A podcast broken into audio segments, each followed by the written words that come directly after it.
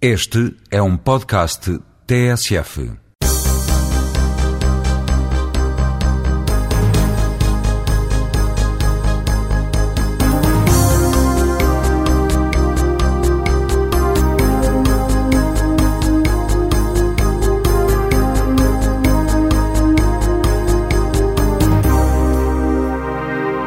Bom dia, começa aqui mais um Jogo Jogado, o programa semanal da TSF, em que nas manhãs de sábado, João Querido Manha, João Rosado e Luís Freitas Lobo falam de futebol. Hoje, e tal como prometido, vamos tentar responder a algumas das várias questões colocadas por ouvintes através do nosso mail jogojogado.tsf.pt. Já ando a falar nisto há muito tempo e hoje, antes que os nossos ouvintes se zanguem comigo de vez, vamos tentar pôr algum correio em dia e escolhi temas que, de alguma forma, eh, encaixam com eh, algumas coisas em que tínhamos pensado falar eh, esta semana. Há aqui outras coisas que não têm rigorosamente nada a ver com isso, mas eu vou deixar lá mais para o fim. Então, bom dia a todos. Bom dia. Vamos bom dia. aqui a um pontapé de saída. Esta semana tivemos a, a final da, da, Champions, com aquelas emoções fortes todas até ao último penalti.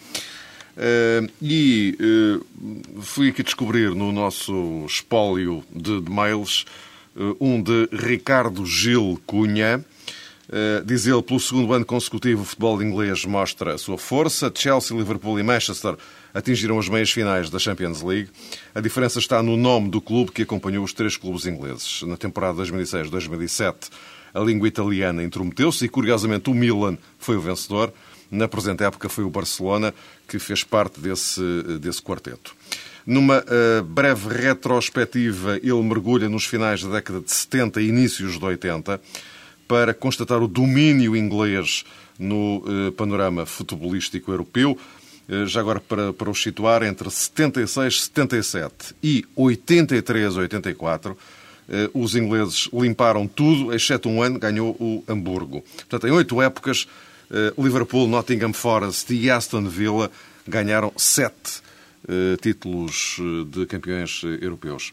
Entretanto, justamente na época a seguir, a essa vitória do Liverpool de 83-84, temos Liverpool e Juventus na final do Eisel, que coopera essa viragem que tem pouco a ver com o resultado e muito a ver com, com a tragédia do, do, do Eisel. os clubes ingleses foram castigados, cinco longos anos afastados, a tal travessia do deserto, no fundo, isto para ir desembocar no quê? Está de regresso a hegemonia do futebol inglês? Eh, este é que é o pontapé de saída e que eh, talvez fosse interessante até encaixar com a realidade da passada quarta-feira do, do Manchester-Chelsea, eh, da forma como as coisas decorreram, o papel de Cristiano Ronaldo ali no meio, que é uma coisa que nos diz muito por razões que, que extravasam o Manchester, evidentemente. Temos aqui o Euro 2008 à porta, e até que ponto é que uh, o que aconteceu na, na quarta-feira em Moscou também pode, de alguma forma, motivar o, o Cristiano Ronaldo. Uh, Luís, queres começar tu? Posso começar, claro. O... A discussão está aberta, eu não vou estar aqui agora. Coisa, não? Claro. Isto, é, isto é para responder aos ouvintes, portanto. O futebol inglês está de regresso, mas está de regresso de uma forma muito diferente do que era o futebol inglês dos anos 70. Se, se, fizermos como este nosso amigo ouvinte fez em relação ao, à divisão de ciclo de poderes, podemos perceber que os ciclos podem ser uh, alternados, podem surgir depois novamente novos ciclos de poder com os mesmos protagonistas, mas com estilos diferentes. Porque o futebol muda, a correlação de, de poderes dentro do futebol muda, os estilos também vão mudando e cada vez mais a partir de meados dos anos 90, com, com a abertura de fronteiras na Europa comunitária fez com que se praticamente se deixasse de poder falar de futebol inglês verdadeiramente em termos de clubes. O futebol inglês que dominava nos anos 70 era verdadeiramente o futebol inglês de raiz. Uh, se virmos jogar o Liverpool daquele tempo, mítico, com o Paisley como treinador, Joe Fagan, Roy Evans, Bill Shankly, grandes jogadores, Keegan, McDermott, Dalglish, vimos o futebol inglês puro, a bola a entrar nos flancos, os cruzamentos, o kick and rush, o chute e corre, cansava só de ver. Desequilibrado defensivamente, empolgante a atacar, tinha uma componente física. Hoje temos um futebol inglês completamente diferente, um futebol inglês igual nos adeptos, esses sim são os mesmos, iguais nos estádios, no ambiente que criam, mas no campo já quase há uma globalização tática, uma globalização de estilos, se assim posso chamar. O Liverpool, como o Manchester United, como o Chelsea, como o próprio Arsenal no, no, no, contexto europeu, uns mais, outros menos, também depende depois das, das filosofias dos treinadores e, do, e, dos jogadores que jogam, têm uma, uma, imagem mais continental. Um futebol tático, um futebol que, que se alicerça na, na, na percepção clara que o jogo já tem quatro momentos.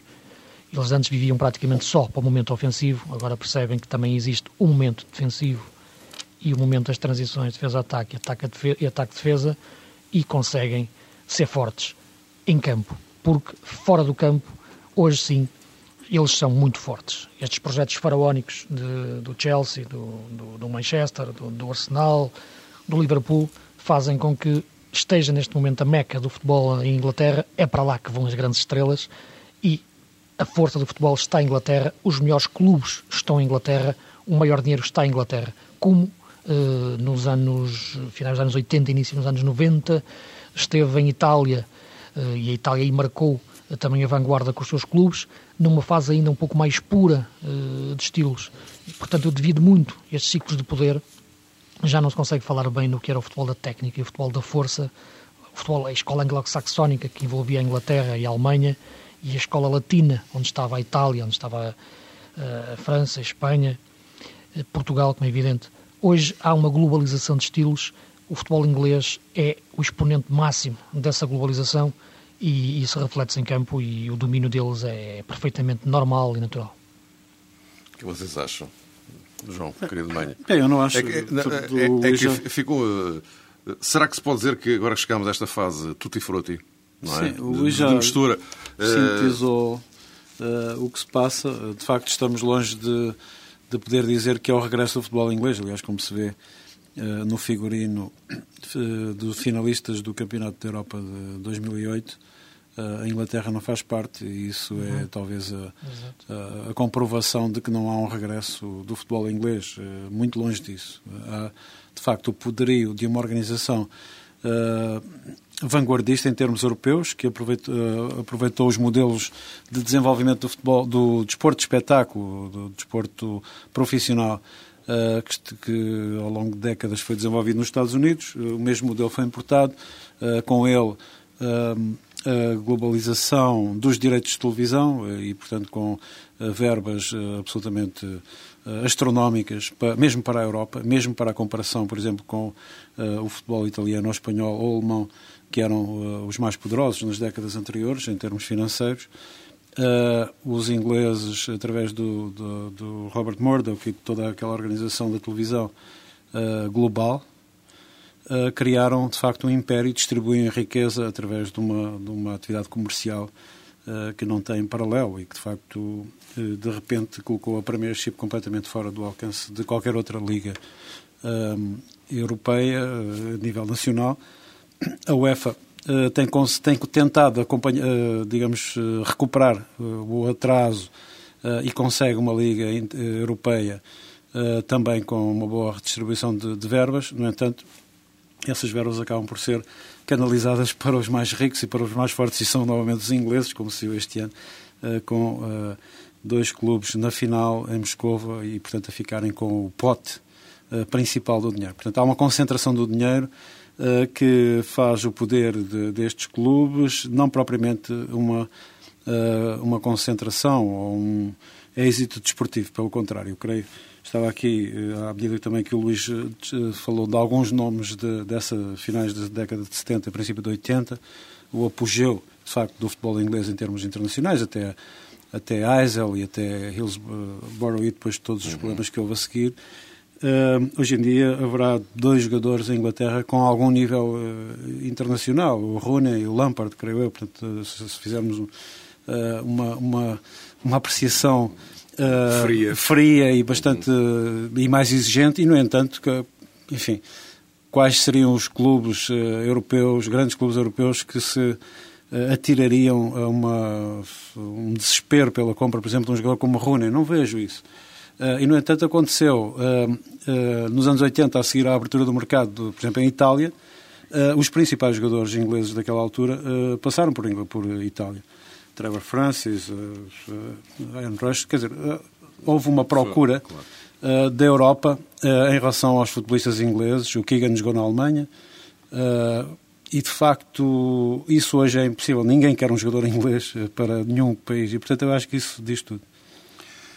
Eu acho também que a forma como, como o Chelsea e o Manchester United abordaram esta final da, da Liga dos Campeões espelha precisamente essa evolução tática e, uma nova filosofia de jogo, se quisermos.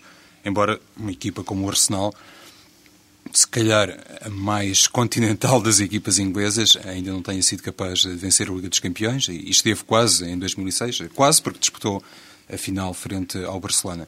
Mas dizia eu que em Moscovo, numa primeira parte, o Chelsea mais eh, contemplativo, mais à espera do Manchester United, e depois na segunda parte foi exatamente o contrário. A segunda parte, o prolongamento, e aqui cabe naturalmente evidenciar o lado mais poderoso da equipa do Chelsea, também forçou o Manchester United eh, a defender mais atrás. Mas os dois treinadores a adotarem um estilo que tem pouco a ver com esse futebol britânico dos finais dos anos 70 e princípios dos anos 80.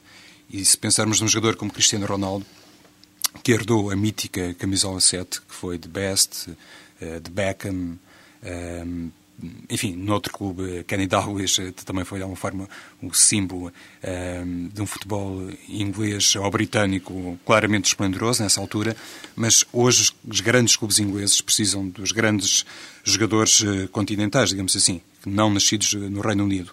Agora a questão, e há pouco o Mário já de alguma forma introduzia o tema, é saber se tudo isto, esse campeonato de facto portentoso, fantástico a todos os níveis, mais poderoso financeiramente, capaz de semana após semana oferecer grandes espetáculos, se esse campeonato ainda é suficiente para um jogador como Cristiano Ronaldo, que agora volta a ser colocado eh, no mercado espanhol, concretamente como possível reforço eh, do Real Madrid.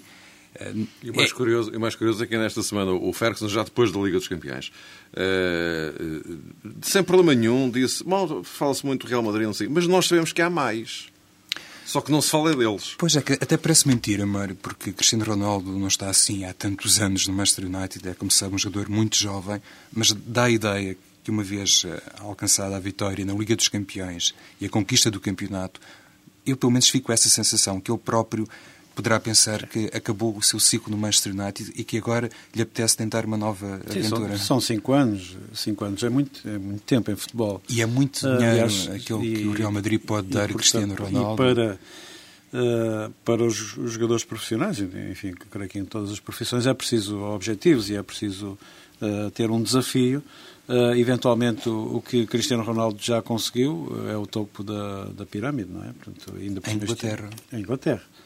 Uh, e aí pode pensar que uh, ao chegar a uma fase em que vai mudar a idade, não é? E, portanto está provavelmente consagrado este ano uh, como melhor jogador do mundo, há um ciclo que se completa, eu isso consigo perceber, e também conseguirei perceber que o Manchester United veja na possibilidade da saída de, de Cristiano Ronaldo uh, ainda uma cereja enorme no, no, topo de tudo aquilo que já, que já conseguiram festejar, não é? Portanto, uh, porque não vender o Cristiano Ronaldo? Quer dizer, é uma mais-valia uh, enorme uh, sobre o sucesso desportivo. Eu acho que a frieza dos números acabará por prevalecer. E, portanto, se Cristiano Ronaldo continuar a dar estes sinais de que não se importa de mudar ou que está na altura de mudar, creio mesmo que será inevitável esse destino, e os, os do Real Madrid já começam a falar nisso. Uh, e não nos esqueçamos que, apesar de ser um clube, o Manchester United é gerido uh, por pessoas muito frias uh, no negócio do desporto profissional. Portanto, os Glazers são pessoas que trabalham nesta área profissionalmente, não são uh, diletantes nem amadores, não, não são não o Abramovich, não, portanto, tem um negócio e é um negócio, a, a lógica deste negócio que é o que se passa com as grandes transações dos jogadores de beisebol ou de, ou de uh, futebol americano ou de basquetebol, embora numa escala mais, mais pequena, uh, que eles estão habituados a fazer. Os jogadores são contratados, por vezes com contratos também de 10 anos, 8, 10 anos, uh, dão rendimento desportivo, criam, digamos, uma mais-valia e, e, portanto, são valorizados individualmente e depois são, são transacionados. é, o, é o destino. Luís, o que é que achas? Business is business só? Eu parece-me que, que, que, é evidente que hoje que o motor, o motor de mudança deixou de ser o desportivo para, para ser o financeiro e é, e é impossível fugir a isso. E a partir de agora os ciclos de poder já se vão desenhar em função disso e não em função de, de do poder verdadeiro de cada futebol em cada momento e porquê. E, e repara, o futebol inglês foi forte ali a partir de anos, dos anos 70 na conquista de títulos como anteriormente tinha sido o futebol alemão, com o Bayern de Munique o Borussia Mönchengladbach, que também venceram muitas provas, e, e, e, ciclicamente havia equipas alemãs a chegar às finais. A final da Taça UEFA foi disputada por duas equipas uh, alemãs. Antes já havia o Ajax também. Portanto, havia ali um futebol anglo-saxónico uh, em que a força imperava, uh, em detrimento de, até da, da, da, componente técnica mais, mais pura do, do latino. havia um futebol musculado, havia ali o domínio da força que depois foi, foi perdido na entrada para, para os anos 80, com o, o, o renascimento do, do, futebol italiano, como o João já referiu, que tem a ver também com a abertura dos, dos estrangeiros em 82, a entrada de jogadores estrangeiros em 82, e, e, e, com esse avançar, o futebol italiano também deu outra dimensão física ao seu jogo, a componente tática, e, também se passou a trabalhar mais a componente física de uma forma mais inteligente no, nos países europeus, isto é, os países eh, anglo-saxónicos, Alemanha, Inglaterra, deixaram de ter esse domínio físico que tinham em relação ao, ao, futebol latino, que percebeu que, ok, nós temos a técnica, nós temos a arte, temos agora é que lhe dar o timing certo para jogar, temos que lhe dar também uma componente musculada. Isso influiu também nas mudanças de, de metodologia de treino e aparecem ali outros treinadores com, com, com, outra, com outra componente mais uh, física do jogo, que, que cruzando com, com, com, a técnica, aquele triângulo da vida do futebol, a tática, a técnica e o físico, os latinos interpretam muito bem nos anos 80, 90, os anglo-saxónicos, ingleses e alemães não e, e deixam-se cair no, nos dogmas da, só da força e perdem o domínio. Mas aqui há claramente um confronto de estilos uh, entre duas escolas, o que agora não acontece. Agora vemos uma globalização que eu acho que, na minha opinião, não é nenhum progresso. É antes uma, muitas vezes o trair da história e para quem gosta de futebol como eu e gostava de ver uma equipa inglesa a jogar com uma equipa italiana, mas verdadeiramente no estilo, hoje isso não acontece. Hoje vemos uma equipa inglesa, uma equipa inglesa a jogar como se fosse uma equipa italiana e uma equipa italiana a jogar, para os italianos serem os mais puros nisso, mas a, misturar muitos, muitos conceitos. Portanto, hoje em dia, eu penso que agora os ciclos de poder vão ser marcados pelo, pelo dinheiro, onde ele estiver. Acho que o futebol italiano, que hoje está um esqueleto, vai, vai renascer em breve. Uhum.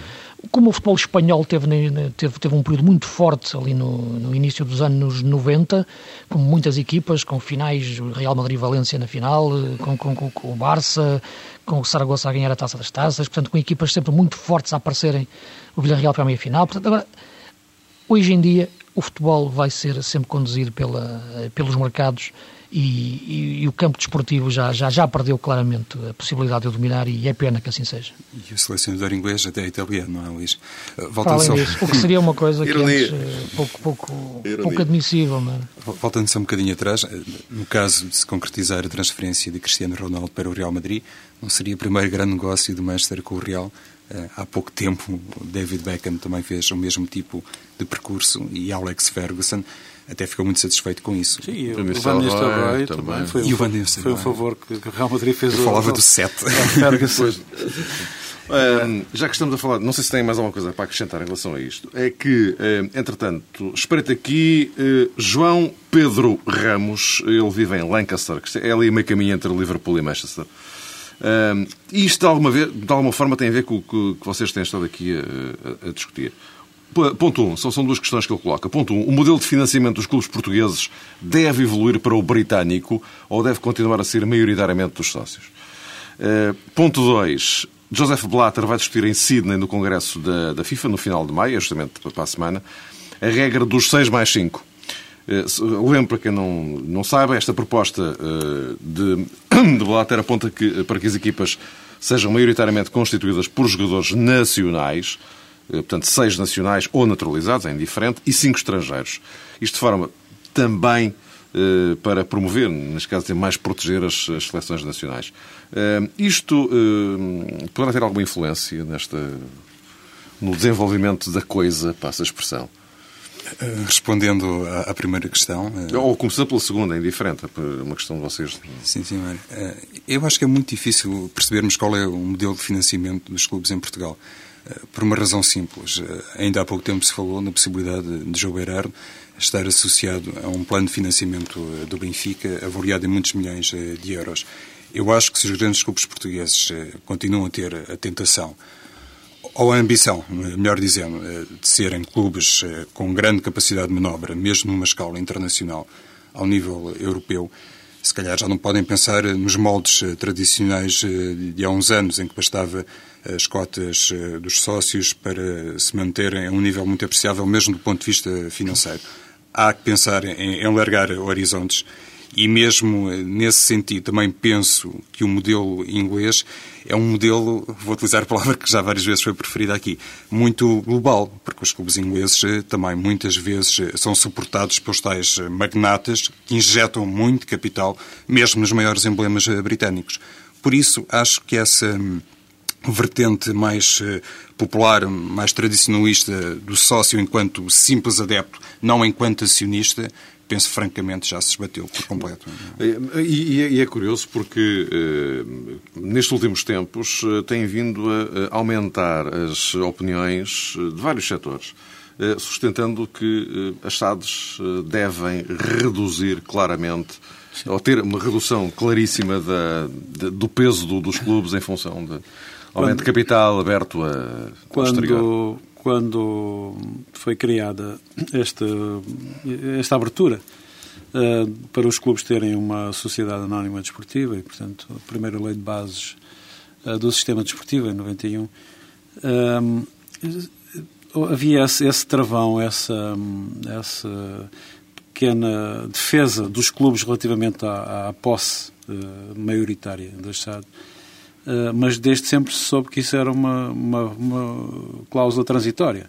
Portanto, era absolutamente impensável que o mercado pudesse investir livremente no, no, no futebol uh, de comércio uh, com essa impossibilidade de ter a maioria e, portanto, de gerir o, ele próprio o negócio. Uh, mesma coisa que, portanto, é, seriam sempre sócios minoritários os investidores e hoje em dia o dinheiro eh, enfim, sempre o dinheiro custou muito eh, a quem o tem eh, e, portanto, não, sempre esteve caro. não haveria essa, essa ideia de, de ter uma, um, um negócio que não seja virado para o lucro. E o futebol SAD, portanto, o futebol profissional, o desporto profissional, porque a lei foi criada até tendo a possibilidade de ser mais abrangente e de outras modalidades, era que as coisas pudessem ser geridas com uma perspectiva de lucro. E, e nessa lógica uh, não faz já nenhum sentido a questão de ser o sócio uh, do clube a, sustentar financeiramente o clube, porque isso é, é absolutamente insustentável. Embora, embora parece que, a ideia tenha mais a ver com uh, o facto do clube ser maioritário na SAD, ou seja, acho que é mais desse sentido. Portanto, penso eu. Sim, mas o, o, se o clube for maioritário na SAD, está sempre a bloquear claro, perspectiva claro, de expansão claro, do negócio. E, é esse, e, isso tem sido prejudicial a várias, uh, creio eu, vários clubes em Portugal, a várias SAD em Portugal. Uh, lá, e temos já algumas que já estão falidas e, portanto, estão falidas porque não puderam ser geridas com uma perspectiva de, de, de, negócio e de sociedade comercial. Mas neste caso, João, por exemplo, que eu citei há pouco do João Berardo, o Benfica continuaria a ter a maioria na SAD, o Benfica Clube, mas depois Luís Filipe Vieira eu diria particularmente, eh, teria ali um acordo, um plano de negócio com João Berardo, no valor, eh, não sei, 40, 50 milhões de euros. Isso acaba também por, de alguma maneira, subverter. É, é outra espécie de OPA, não é? Eu não acredito muito nessa, nessa, nessa lógica e nessa bondade uh, pois, de qualquer também pessoa. É outra questão, mas... porque, porque o dinheiro custa a ganhar, digamos assim. Com a desvalorização de um ano cotado em Bolsa, por exemplo, o Benfica fez um ano esta semana, de cotação na Bolsa, uh, uh, neste ano, uh, vi esta notícia esta semana, por exemplo, Manuel Vilarinho perdia 7 milhões e tal de, de euros, se não estou em erro, com a desvalorização de uma cotação que prova provavelmente foi colocada muito acima do valor real das ações. Depois houve aquela especulação que decorreu também do, da fase inicial do lançamento, em que as ações valorizaram imenso.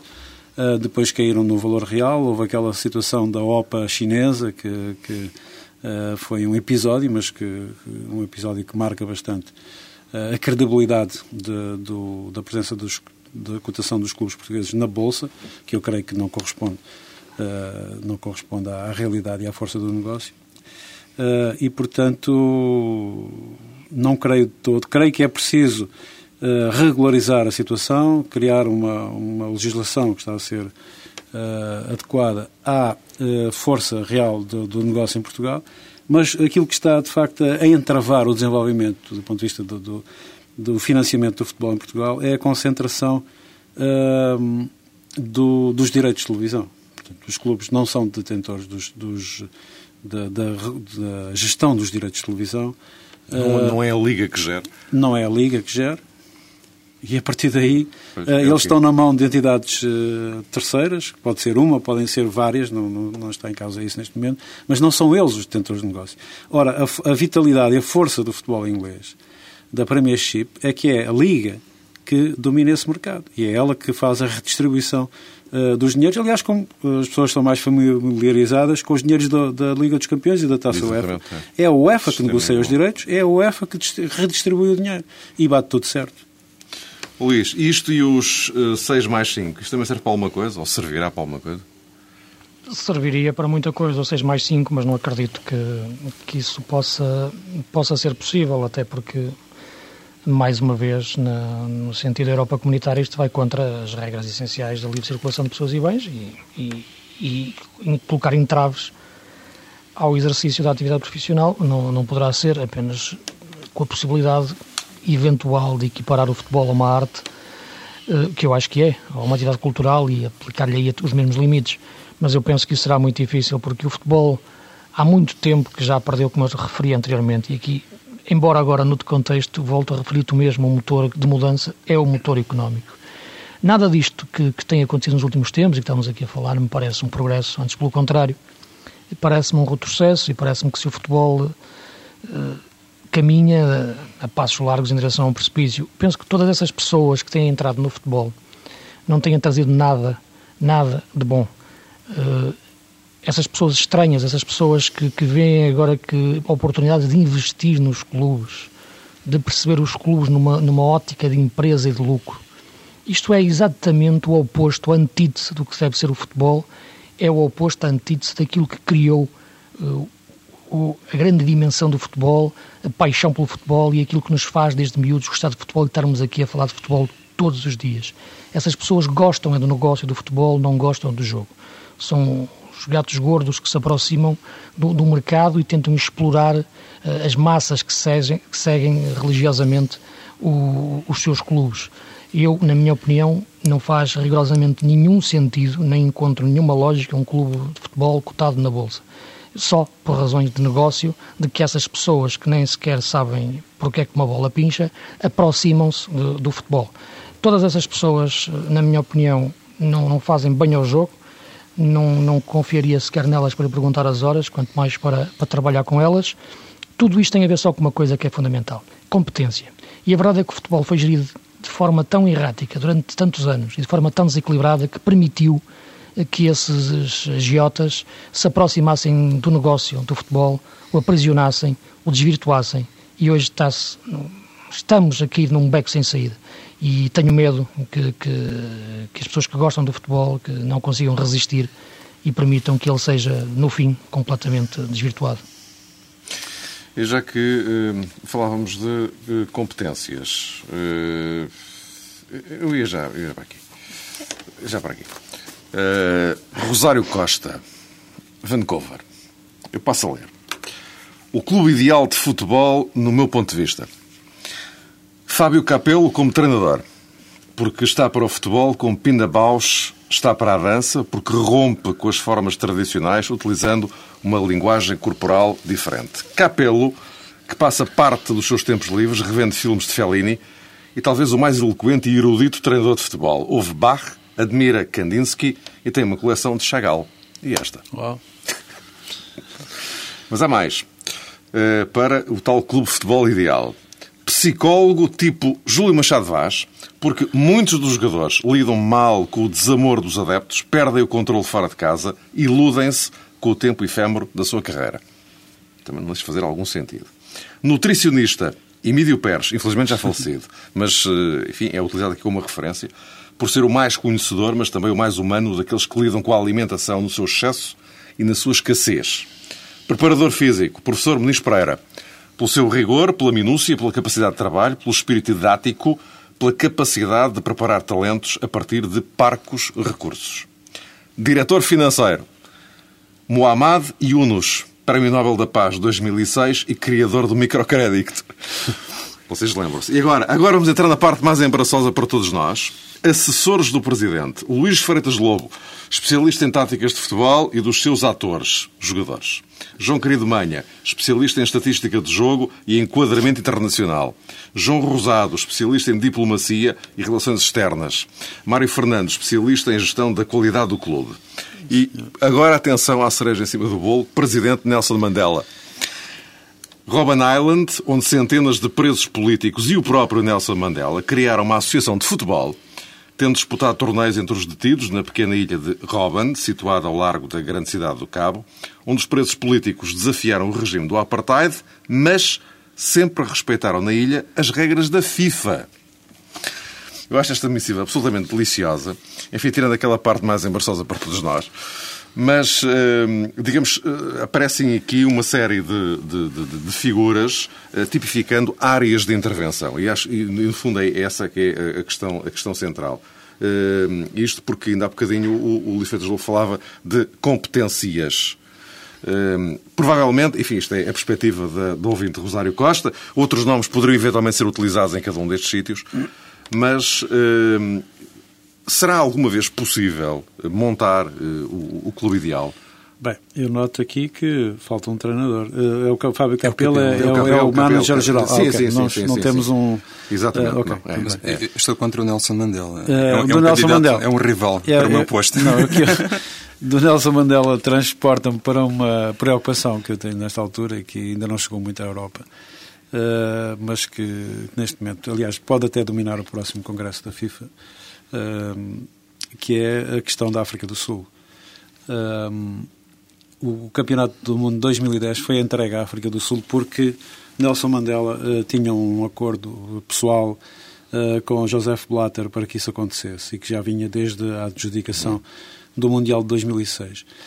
E desde sempre se colocou alguma reserva à capacidade da África do Sul em uh, oferecer as condições e nunca, nunca as assegurou as condições de estabilidade e de paz e de tranquilidade, que sabemos como ela é precisa no futebol, para um campeonato eh, em condições. Neste momento, infelizmente, eh, os piores cenários estão a confirmar-se.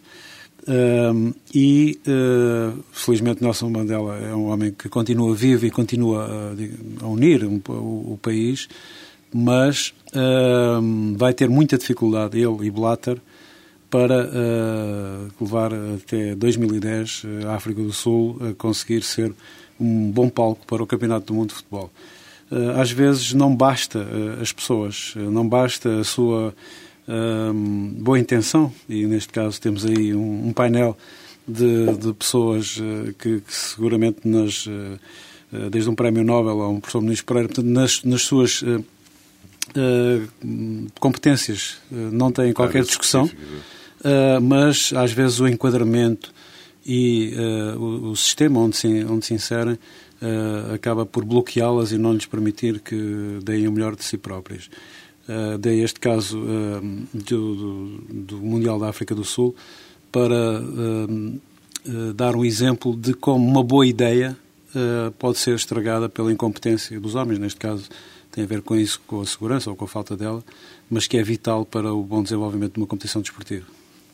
Só sublinhar, eh, antes de Luís eh, dizer alguma coisa sobre isto, se bem entender, logicamente, duas coisas a propósito deste CIF, Clube Ideal de Futebol, que o Sr. Rosário Costa teve realmente. É, é, é, é. Ah, peço desculpa. É. Maria do Rosário. É, Rosário. Rosário. Que era o nome da minha avó, por acaso. Ok. Uh, escolheu muitíssimo bem os nomes e vários portugueses na lista, o que só demonstra que em Portugal, de facto, há muita competência em aqui, vários Aqui nos domínios. assessores é que são um bocado ao lado, mas uh, tirando os assessores... Um, Essa parte não podemos pronunciar não, não, em causa própria. Exatamente, portanto não vamos aqui falar disso. Luís. Em relação aos assessores, não, não, não em relação aos assessores. Deixemos os assessores descansados. Não, eu só não percebi, eu era especialista em tática e jogadores e não era treinador, não percebi. Não, especialista em tática Tens que entrar em entendimento com o Fábio Capel. Então, acho que claro, com o Fábio Capel, como é evidente, claro. Não, acho que está muito engraçado, acho que está... Eu percebo que é sutil também o que ele quer transmitir. No perfil das pessoas que ele escolhe, ele tenta identificar problemas... Ela, ela, ela. ela. Ah, ela, perdão, ela, claro, Maria Rosário, a, Maria, a nossa, nossa querida ouvinte, tenta identificar problemas de forma sutil, dando depois pistas para resolver através do perfil das pessoas que, que escolhe, pelo menos, né, tirando os assessores. mas mas parece-me que, que o clube de futebol ideal nunca existirá, poderá existir é uma, uma, uma aproximação disso na, quando se tem boas ideias, e isso é, é, é, que é, é que é o grande problema. As boas ideias e a, e a distribuição de competências é o, é o grande problema do futebol. Sabias que o, o, o Capel tinha uma coleção Chagall lá em casa? Não Sabias? sabia. Não, não sabia. Também, e... também não. E, só, isso, e se calhar só houve música clássica durante os, as transmissões dos jogos. Não, é? não mas isso não, isso, isso não seria já. E não, se, se calhar o Fábio Capel é capaz de ouvir fora dos jogos. Os treinadores é? têm, eh, quando atingem um determinado plano, de, gostam de se evadir. De, não sei se será isso. E a arte é um bom é, claro. uh, fator claro. de evasão. E o dinheiro, às vezes, dá bom gosto também. Também, também. Bem, nós estamos nos últimos minutinhos. Uh, uh, só uma. Fica já aqui uma pista para a próxima semana. Uh, vai, ser, vai ser o dia, curiosamente, em que uh, temos o último jogo da seleção antes de, de, partir para, para Neuchâtel. É o dia do Portugal-Geórgia, aquele particular. Uh, falaremos sobre o, de que forma é que o Luís Scolari deverá aproveitar esse último jogo antes de, de, começar a competição. Falaremos disso uh, para a semana, porque será justamente no dia do jogo. Uh, também uh, fica já aqui, e isto já vinha da semana passada, mas vamos, se vocês não se importarem, refletir sobre isso, que são, que os, os regressos a alguns dos clubes grandes. Tínhamos falado já, tínhamos abordado aí essa, essa questão, não temos muito mais tempo. Gostava só de, mesmo para fechar, um, Ricardo Duarte um, levantamos aqui a questão de, dos horários dos jogos de futebol. Um, um derby escocês ao meio-dia e meia. Uh, todos nós nos lembramos do, do jogo do ano do Campeonato Inglês ao meio-dia e 45. Um, uh, ele, ele faz aqui uma alusão a um jogo de juvenis que se realizou uh, ali no, no Benfica, no Seixal, concretamente às 11 horas de domingo. Dizia ele que tinha lá mais gente do que alguns jogos da União de Leiria em partidas da Big Liga. Ehm, não seria tempo de experimentar eh, jogos a esta hora, enfim, ou eh, acertos eh, horários que pudessem possibilitar levar mais gente aos estádios? Até que ponto é que os horários atuais não, não empurram pessoas para fora do, do, do, dos estádios?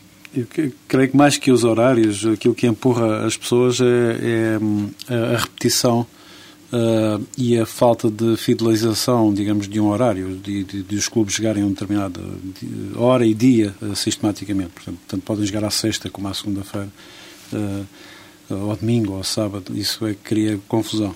Em Inglaterra, o horário, o horário da hora do almoço, ou de antes da hora do almoço, foi criado para combater o alcoolismo na, nos estádios e, portanto, foi uma norma de segurança a seguir a Hillsborough também e que depois acabou por ter a rendibilização na, na televisão serviu para isso. Uh, cá em Portugal, uh, os jogos da, super, da Liga, da Superliga Vitalis, uh, que são transmitidos na televisão, já são a essa hora e não tem havido, digamos, um, um aumento de, do público. Luís, 30 segundos. Eu parece-me que voltar ao essencial. Eu acho que quando tínhamos o futebol jogado à tarde, uma grande parte dos jogos e depois uh, um ou outro jogo à noite, ao sábado ou domingo. Uh, Parece-me que isso é que era o ideal. E o problema é que o futebol português não tem dimensão para ter uma coisa que tem Espanha, que tem Inglaterra, que tem Itália, que tem Alemanha, que tem Holanda, que é o pay-per-view e não o pay-TV, que é uma coisa muito diferente. Isto é, os jogos serem jogados à tarde e as pessoas que o querem ver podem comprá-lo para ver em casa, mas compram um bilhete e abrem e abre o sinal apenas desse jogo. E jogam-se cinco jogos ou sete ao mesmo tempo, tirando dois que jogam em Pay TV à noite, num canal codificado, mas não é preciso comprar o jogo. Eu penso que esse é que seria o ideal, conciliava-se os direitos de televisão que são indispensáveis e conciliava-se a magia do futebol jogado à tarde e jogado também nos relevados com o público. O problema é que o nosso mercado é tão pequeno e está de tal forma monopolizado por apenas uma empresa que impede que ele cresça. E depois, Luís, também a questão das televisões eh, dos clubes. Eh, só mesmo para concluir, eh, olhando para aquilo que se passou na penúltima jornada do campeonato, em Portugal teve dificuldade em três jogos começarem à mesma hora. Se calhar é muito difícil acertar os relógios futuramente. Era justamente eh, com uh, essa alusão que eu ia uh, concluir. Meu caro João Rosado, eu ia justamente dizer isto. Tal como estamos, estamos nós também, aqui... também são um ladrão de ideias. Não, não, estamos nós aqui a falar disto e os horários do, do campeonato, tal qual como estão nem esses são cumpridos. A UEFA criou, a UEFA e a Premiership têm uma figura que é o starter que existe uhum. em, uhum. em, muitos desportos. E essa pessoa que é responsável pelo começo do jogo é ela que diz ao árbitro quando é que o jogo começa. É uh, um ovo de Colombo, é uma coisa primária, claro. mas que na Liga Portuguesa claro. ninguém teve a ideia de criar. Meus caros, voltamos na próxima semana. Uh, lembro, justamente no dia do Portugal-Geórgia, que é o último teste antes de Portugal começar a sério no uh, Campeonato da Europa. Podem continuar a escrever jogojogado.tsf.pt para uh, ver se finalmente aproveitamos agora este mini, mini defeso para começar a pôr aqui em dia o correio. Até para a semana.